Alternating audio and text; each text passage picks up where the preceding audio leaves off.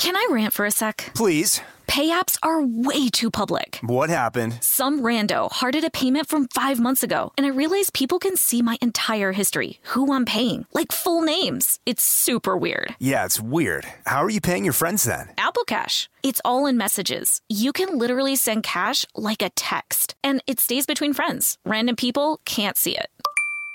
Did you just pay me a dollar on Apple Cash? Shh. Services are provided by Green Dot Bank, member FDIC. Terms apply. This episode is brought to you by PNC Bank, who believes some things in life should be boring, like banking. Because boring is safe and responsible, level headed and wise. All things you want your bank to be. You don't want your bank to be cool or sexy. Sexy is for 80s hair bands, not banks. That's why PNC Bank strives to be boring with your money so you can be happily fulfilled with your life. PNC Bank, brilliantly boring since 1865. Brilliantly Boring Since 1865 is a service mark of the PNC Financial Services Group, Incorporated. PNC Bank, a National Association member FDIC. Experts claim there is nothing tougher than a diamond. But at Diamonds Direct, we beg to differ. Have you ever met a mother? Strong, radiant, timeless. This Mother's Day, give her the gift that meets her match. With diamond jewelry starting at $200. Plus, Diamonds Direct's exceptional quality and unbeatable everyday price, you're sure to give her a gift that wows this generation and the next to come. Experience the thrill of jewelry shopping done right at Diamonds Direct. Diamonds Direct. Your love, our passion. Welcome to Stuff Mom Never Told You from HowStuffWorks.com.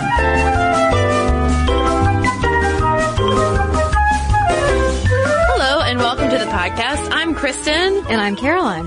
And Caroline, April 24th is Administrative Professionals Day, formerly known as Secretary's Day. And that celebration, along with the fact that administrative assistant slash secretary is still the most common job for women in the United States, is the reason why we wanted to do this podcast on secretarial work and the history of the secretaries, how women took over clerical work from men. Yeah, it, it does go beyond Mad Men, Kristen. Yes. If you, if you can believe it. It actually does have a very interesting evolution as far as why secretary jobs became so important in the first place. And those origins lie in the Industrial Revolution. Yes, um, but should we offer first a snapshot of what secretarial work looks like today? Yeah. The 2010 median pay for a secretary is just under $35,000, which is roughly $16.66. Did you just pull that out of your head? I did not. This is from the Bureau of Labor Statistics. Now that's $16.66 per hour, and the qualifications are usually a high school diploma and basic office and computing skills. The job outlook is decent. It's 12% projected growth for any uh, job wonks out there who are curious, which is about on average. And like I said, it's still the most common job for women, and that made headlines, a lot of headlines actually, uh, when the, those numbers came out not too long ago, because people were, shocked that secretary is still the number one job. Yeah, according to CNN talking about this, between 2006 and 2010, 96% of people who called themselves secretaries and administrative assistants were women. That's, that's most of them. Yeah. In case you didn't know. Well, and the thing about secretarial work that we'll talk about as well is that even though it's a solid job sector and is Uh, pretty important, the its specter has never been raised. We we still kind of think of it, it. No one was happy to hear that women still fill 96% of secretarial jobs because I think there is a stereotype that goes along with it that is that it's kind of demeaning work. Right. Well, there's still, I mean, there's still the perception also that you don't do much as an administrative assistant. Right. Um, Lynn Peril, who we will cite a lot in this episode, she wrote Swimming in the Steno Pool, a retro guide to making it in the office, wrote an opinion piece for the New York Times in April 2011. And she kind of goes back to when people in the, you know, 50s, 60s thought that, oh man, we are going to have all these amazing technological developments and secretaries won't even have to come in for most of the day. Like computers, electronic computers will solve all of our problems. And she points out there's one little sticking point that no matter how much technology we develop, administrative assistants or really office assistants of any kind are still expected to fetch the coffee. That's still such a sticking point in so many offices. And she cites a lot of women who ended up running into trouble at their offices or even being fired for refusing to go get coffee for people. Yeah, and perhaps because of things like being expected to make coffee for people, and perhaps because of the uh, the lack of respect that administrative work gets, it still remains quote and often taxing, sometimes humiliating, and increasingly precarious job. But if we go back to ancient Rome, and this is coming from the International Association of Administrative Professionals, it was a respectable job. Uh, secretaries were usually highly educated men who took dictation as scribes and often acted as trusted advisors. Yeah, you know, chiseling all those little memos into uh, into stone tablets and whatnot. You needed a steady hand. A steady, steady hand. Uh, moving into early modern times, though, members of the nobility also had male secretaries who could speak several languages and were required to have a broad education. And really, I mean, going forward until the Industrial Revolution, men dominated the field. It was until the 1880s that women took over. And so in, even, even in the late 19th century, women are still kind of in the home. They haven't moved outside of really domestic work, I would say. Um, and, you know, they were in their own spheres. The clerk did the bulk of the work in the offices, drafting letters, copying documents, filing, keeping the books. But because they were men, any clerical work they did could reasonably be expected to help them move up the ladder eventually. So you could start in an office in the late 19th century as a clerk, but eventually become the VP, the boss, the guy running the store. That's not so much the case with women, but that whole moving men up and paying them more also has a lot to do with why women took over clerical work in the first place. So with the Industrial Revolution came an enormous amount of paperwork. And with that, we have the quote unquote feminization of low level clerical work and also a revolutionary machine that really is a, a, big reason to thank for women taking over the sector. And that is the invention of the typewriter. So after, this is really interesting, after the Civil War, the company E. Remington and Sons was looking for a way to expand its product line because rifles were not in high demand in peacetime. So in 1873, it took on this typewriter design that was designed by this guy, last name Sholes, and they sold it. Now there are a ton of other people who were also developing typewriters at the time, um, but they weren't considering the typewriter for office work. A lot of times it was marketed as more of a quote unquote literary piano. Oh, how melodic. Yes, for, for writers and such. But Remington took a bet that it would be used for clerical work and it paid off. And one other way that Remington made bank was by marketing it toward women. And one way that they did that was by casing one of their earliest typewriter models with um, a floral a floral casing, casing oh. it with a floral casing. Thank God. Cause I hate typing on just plain black typewriters myself. Well, in many of those early ads, so for that Remington model, it was often modeled by Sholes, the inventor's daughter, Lillian. So from the outset, you have these advertising images of women next to typewriters. And pretty soon, once you enter the early 20th century, you have the uh, icon of the typewriter girl. Yeah, well, so why did this become, why, why do we have a typewriter girl icon to begin with? And part of that has to do with companies realized they could pay women lower wages to do the work. Yeah. They realized when women started entering the office during the Civil War because of employment shortages, people are like, oh, wait, wait, wait women can do other things besides just like cook me dinner. So they realize that they need to get more women in the office because A, they can work and use their brains and B, they can be paid less. So you get these secretarial schools opening up that offer professional training that make it possible for women to enter the workforce without having a college education. So that kind of broadens the appeal for a lot of people. Can I rant for a sec? Please. Pay apps are way too public. What happened? Some rando hearted a payment from five months ago, and I realized people can see my entire history, who I'm paying, like full names. It's super weird. Yeah, it's weird. How are you paying your friends then? Apple Cash. It's all in messages. You can literally send cash like a text, and it stays between friends. Random people can't see it. Did you just pay me a dollar on Apple Cash? Shh. Services are provided by Green Dot Bank, member FDIC. Terms apply.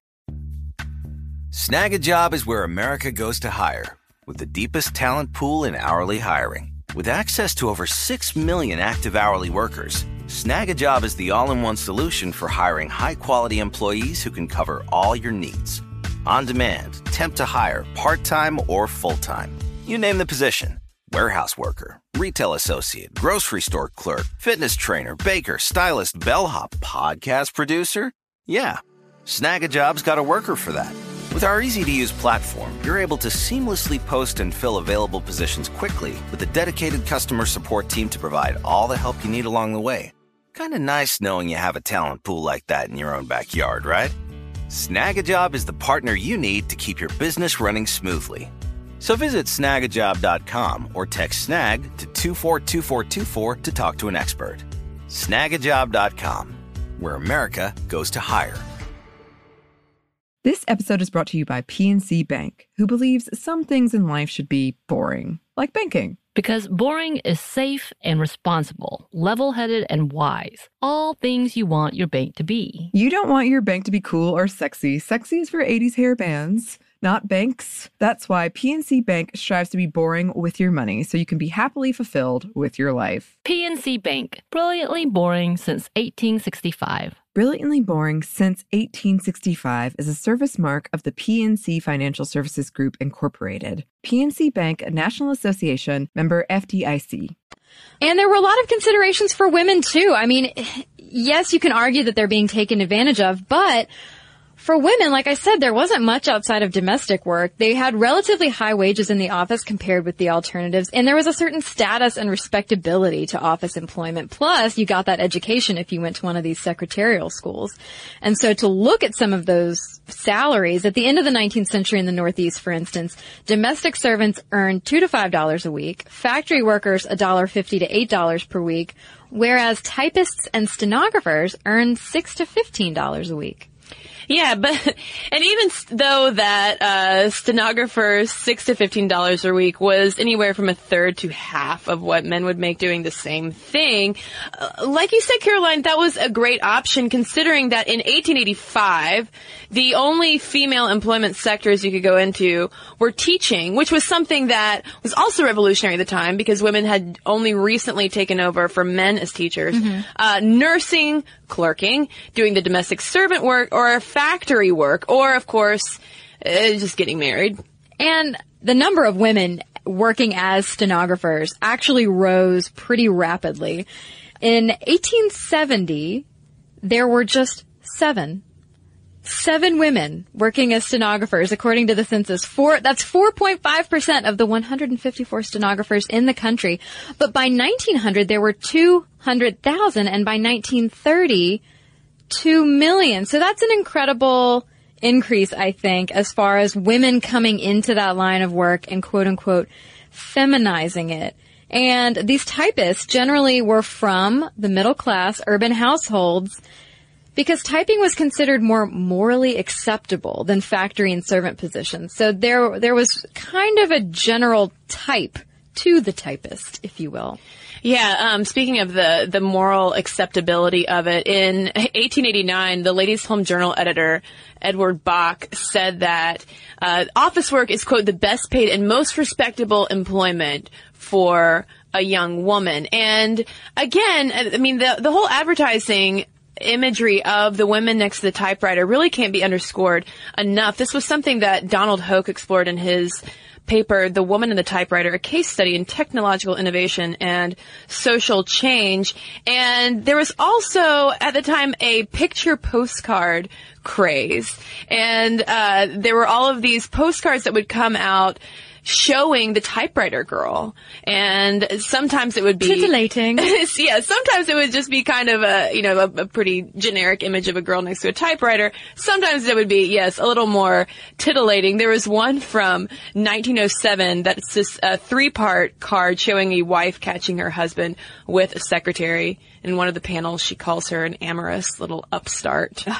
Oh. so pretty quickly there too, though, Right. you have the, there's, there is this discomfort of these women entering the office, even though it's considered more morally acceptable. And the novelty of the typewriter was really important because that meant that this was a gender neutral job. It wasn't women pushing men out of typing jobs. They were simply filling positions in an expanding industry.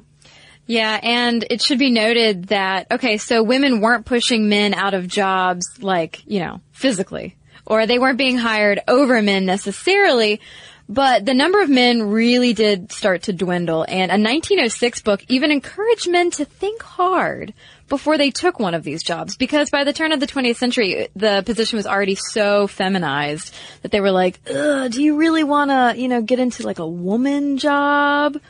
And one thing to think about too is the fact that, you know, even though we might still consider, you know, typing in low level clerical work, even in that description, oh, it's just low level jobs. This was revolutionary because typically women had moved out of the house mm-hmm. by, you know, going for occupations that they had typically performed at home, which is why so many, for instance, at that time were working in garment factories. They were simply taking their jobs out of the home and into the workplace. But the typewriter opens up this whole new thing. Yeah, and in 1942, we start organizing. The, in 1942, the National Secretaries Association formed, and it's now the International Association of Administrative Professionals. And in 1951, that group administered the first certified professional secretaries examination. And for anyone who does watch Mad Men, you know that there is a hierarchy among these secretaries, especially in, you know, the 1940s, 50s, and 60s. Yeah, and a lot of that hierarchy is very evident in the steno pool. This is again coming from Lynn Peril. Uh, she talks about how these steno pools are groups, large groups of desks where all the women are hard at work typing. They might be listening to a dictation on their headphones, their headset, um, or or typing up notes. And that's usually where the newbies got their start, is in the steno pool at the desk. So lowest on the totem pole, you have the typists. Moving slightly up the totem pole, we have the stenographers who took the dictation that the typists typed. Usually they took it by hand. And then moving up even further, you have secretaries. And these folks provided support to executives and something that like just kind of made me feel icky and awful inside was reading about not that women wanted to be secretaries. There's absolutely nothing wrong with that. It's the fact that a 1960s author told readers that you may have once dreamed about being a doctor, a lawyer, or a scientist, ladies, but today you can study to be a medical or legal secretary. So it was like kind of accepting the fact that that was as high as you could go on the totem pole, was to be a secretary to a doctor or to an executive. Well, yeah, and I mean, again, it, it was still at the time this kind of respectable work. You go to your typing school, you, you know, you graduate, then you go into whatever office, whatever steno pool you might land in. Um, but then they, we have the evolution from secretary to administrative assistant. And Lynn Peril, who wrote that book, Swimming in the Steno Pool, talks about how by the 1970s, calling yourself an administrative assistant was this intentional way of uh, communicating to your usually male superiors that listen, buddy, I'm taking myself seriously and I expect you to take me seriously as well. Because she recounts horror stories from other secretaries having to to deal um, with with guys and, and especially because of this idea that secretaries were a little more than just quote unquote hot to trot pencil pushing women who are there to have affairs with their boss Right, yeah, and the whole the whole suspicion of the wife, and yeah, there were a lot of those cards, like you mentioned, that showed even back in the very turn of the 20th century that showed wives walking in on their husbands canoodling with the secretary. Yeah, um, speaking of the, the whole secretary stereotype, this is something that sociologist C. Wright Mills has called doing the housework of your boss's business. And secretaries were very quickly either considered to be spinsters or seductresses. They were essentially like the two schools of secretarial thought where you devote your entire life to being a secretary. I mean, even in these like secretarial manuals where, where they advise women to really form their entire social lives around their secretarial work, just to make sure that if their boss needs them at the drop of a hat, they can be there with their steno pad. Um, or you pull a Megan on Mad Men, spoiler alert, and you marry the boss. Yeah, there was one of those manuals, like in the 50s or 60s, I guess, talking about doing the housework for your boss at the business, talking about how, you know, with all of this new technology, you know, you don't want to get displaced and kicked out because they have computers or anything. So you should really try to do stuff like dust and empty the ashtrays, because what computer can do that, Kristen? It can't. it can't. Roombas did not exist. Uh, but in 1922, with the publication of a series of articles by May Christie in the San Francisco Chronicle, um, we have the emergence of the quote unquote office wife stereotype who is really married to her job, but that also then gives way to this more, even more directly sexualized image of the secretary. Yeah, which is why, I mean, I think there's still that stereotype in a lot of places about, you know, oh, my husband has a hot young secretary, you know, just worrying that constant like stereotype of, oh, he hired a good looking secretary, I've got to keep an eye on him. Right. And in the 1970s, even as some of these secretaries were shifting to the, the administrative assistant title and obviously wanting to you know, have more dignity in their work, there does come a point where secretaries and second wave feminists do butt heads, and this is something that Peril talks about as well, because in 1971, for instance, Gloria Steinem gave a commencement address at Smith College, and she references in it a, a idyllic future where women refuse to learn how to type. And then in March 1972, the National Organization of Women protested at the ad agency that created the Olivetti Girl ads. These were ads for this type of typewriter, which depicted dizzy-headed sex pots for secretaries. And I've looked at the ads, and they are the the whole thing is like, "Are you an Olivetti girl?"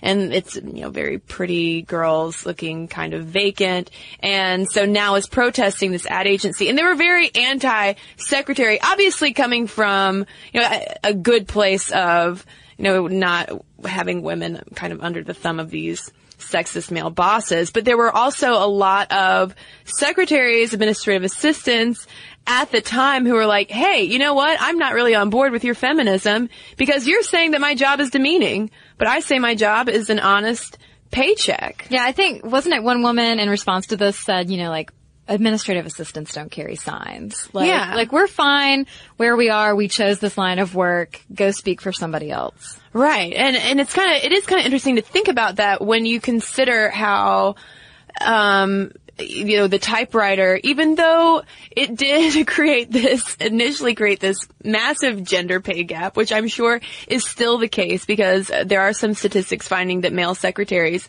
still make more than female secretaries today um but it was you could say it was revolutionary Oh, at for the, at the time in post Civil War America. Yeah. Unfortunately, the the stereotype in pop culture Mm-hmm. really turned it into this spinster or seductress kind of thing.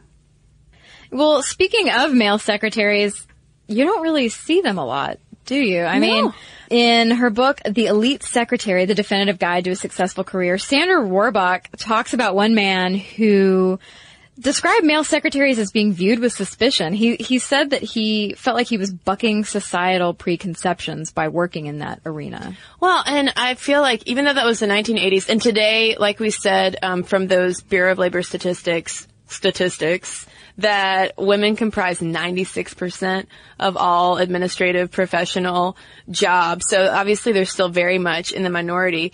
But I was sure I was going to find some kind of academic study of the perceptions of male secretaries in the workplace. I did not find a one, not a single one. And I don't know maybe if it, whether that's because it is so narrow or not. Um, but I was surprised to see that. Um, almost as surprised to see how much of a headline maker it was when the White House recently appointed its first male social secretary, Jeremy Bernard.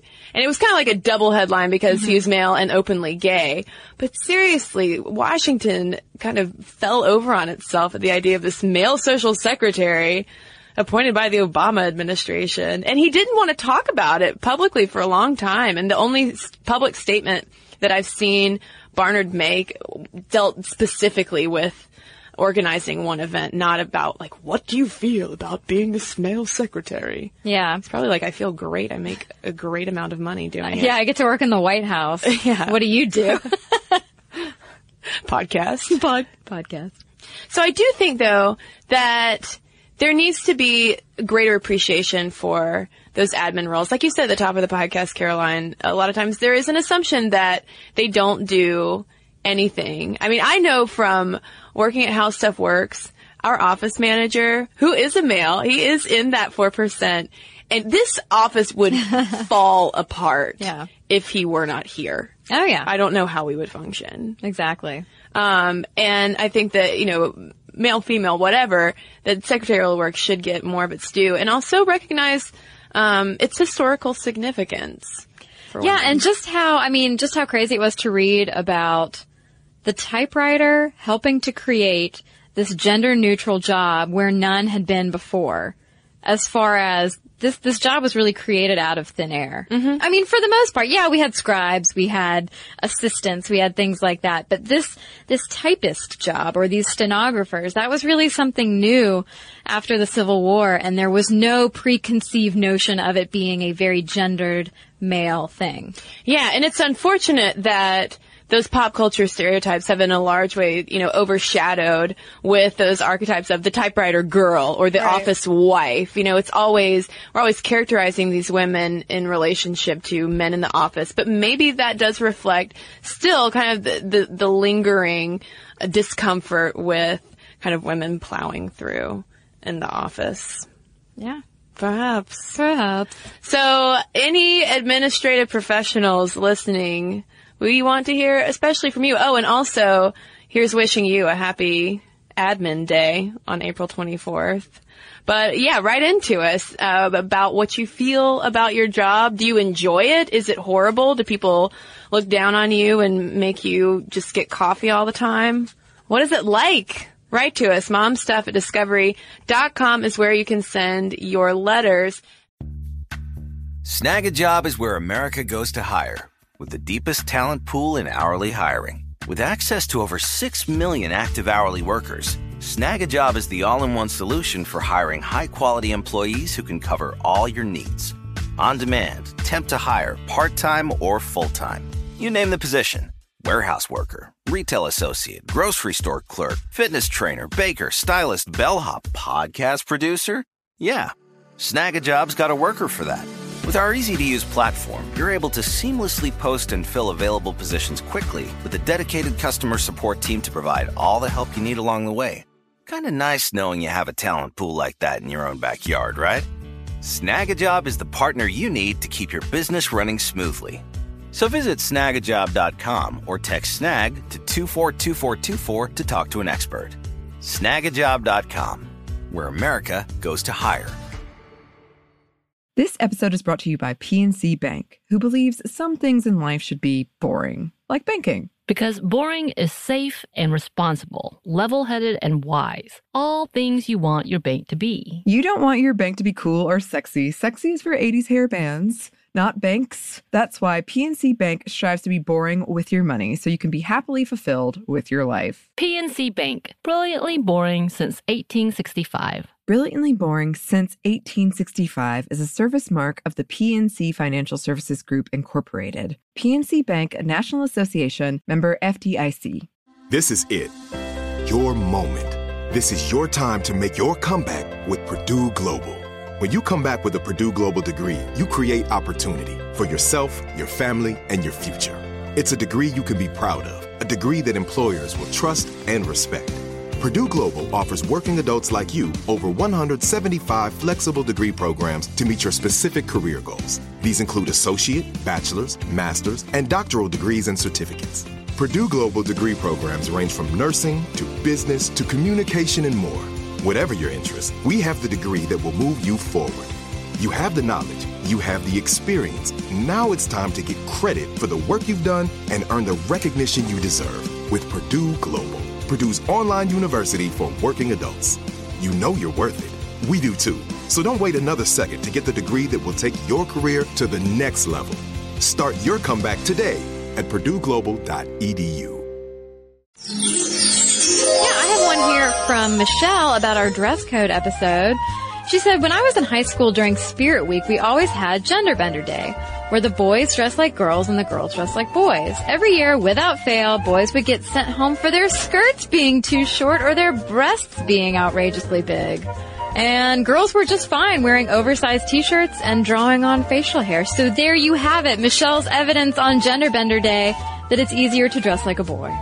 Well, I've got one here from Sarah, and she's writing about the dress codes as well, which we've gotten a lot of mail about the dress code issue, and it's uh, it's all been very much entertaining. And she writes, I went through my punk rock phase during junior high. I fought and won on two different issues concerning our dress code. I often dyed my hair, staying within the dress code of not doing wild, bright colors, and I often did natural red, brown, and black. But one time I went all out and did half of my head red, half my head black, and split right down the middle where my part was. I went through three classes and finally in my fourth, my science teacher gave me a disgusted look and said, no, you cannot come into my office like that. Go home. And when I asked why, he said, you expect me to be able to teach you with your hair like that? No. So I was sent home for the day and told that my hair had to be solid by the next day. My mom would have none of it and went straight to the dress code, which read hair must be of natural color. And my argument was, what about girls with highlights? Brown hair and highlights, it's not natural, but you allow it. The school's response was, people are just used to that. And so we took that one all the way to the district office and I was allowed to keep my hair. And that same year, I got an industrial piercing through the curled cartilage at the top of your ear. The same teacher sent me up and I recited the section on piercings that said no excessive jewelry in or about the ear and said there were plenty of other girls who had two piercings in their cartilage, just not joined by a single bar. Again, I was able to keep my piercing and they changed the dress code the following year. I did not go around finding things to beat in the dress code. I didn't wear spaghetti straps or flip flops because it explicitly said not to. But when there was wriggle room, I was sure to use it to my advantage. Get 'em. Oh, the punk rock phases of our youth. So thanks to everyone who has written to momstuff at discovery.com. You can also find us on Facebook, like us there, follow us on Twitter at momstuff podcast. And you can also find us on Tumblr at stuffmomnevertoldyou.tumblr.com. And if you would like to read our blog as well this week, you can find it on our website. It's howstuffworks.com. For more on this and thousands of other topics, visit howstuffworks.com.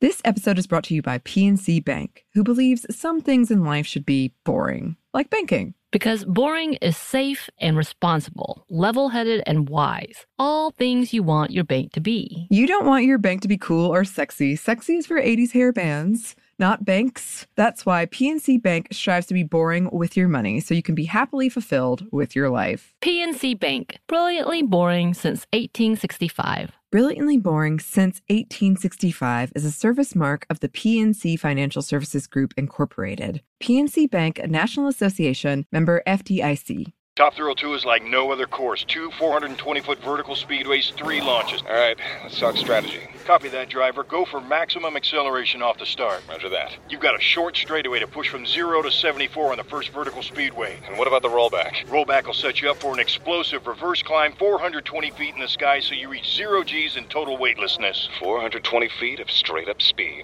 Let's get it. Top Thrill 2, the world's tallest and fastest triple launch strata coaster. Get your tickets at cedarpoint.com com. Xfinity has free premium networks for everyone this month, no matter what kind of entertainment you love. Addicted to true crime? Catch killer cases and more spine-tingling shows on A&E Crime Central. Crave adventure? Explore Asian action movies on Hayya. Searching for something extreme? Check out skating, snowboarding, and more on Fuel TV Plus, the global home of action sports. And find crowd-pleasing bops on iHeartRadio's Hit Nation playlist. There's new free shows and movies to love every week. Say free this week in your Xfinity voice remote.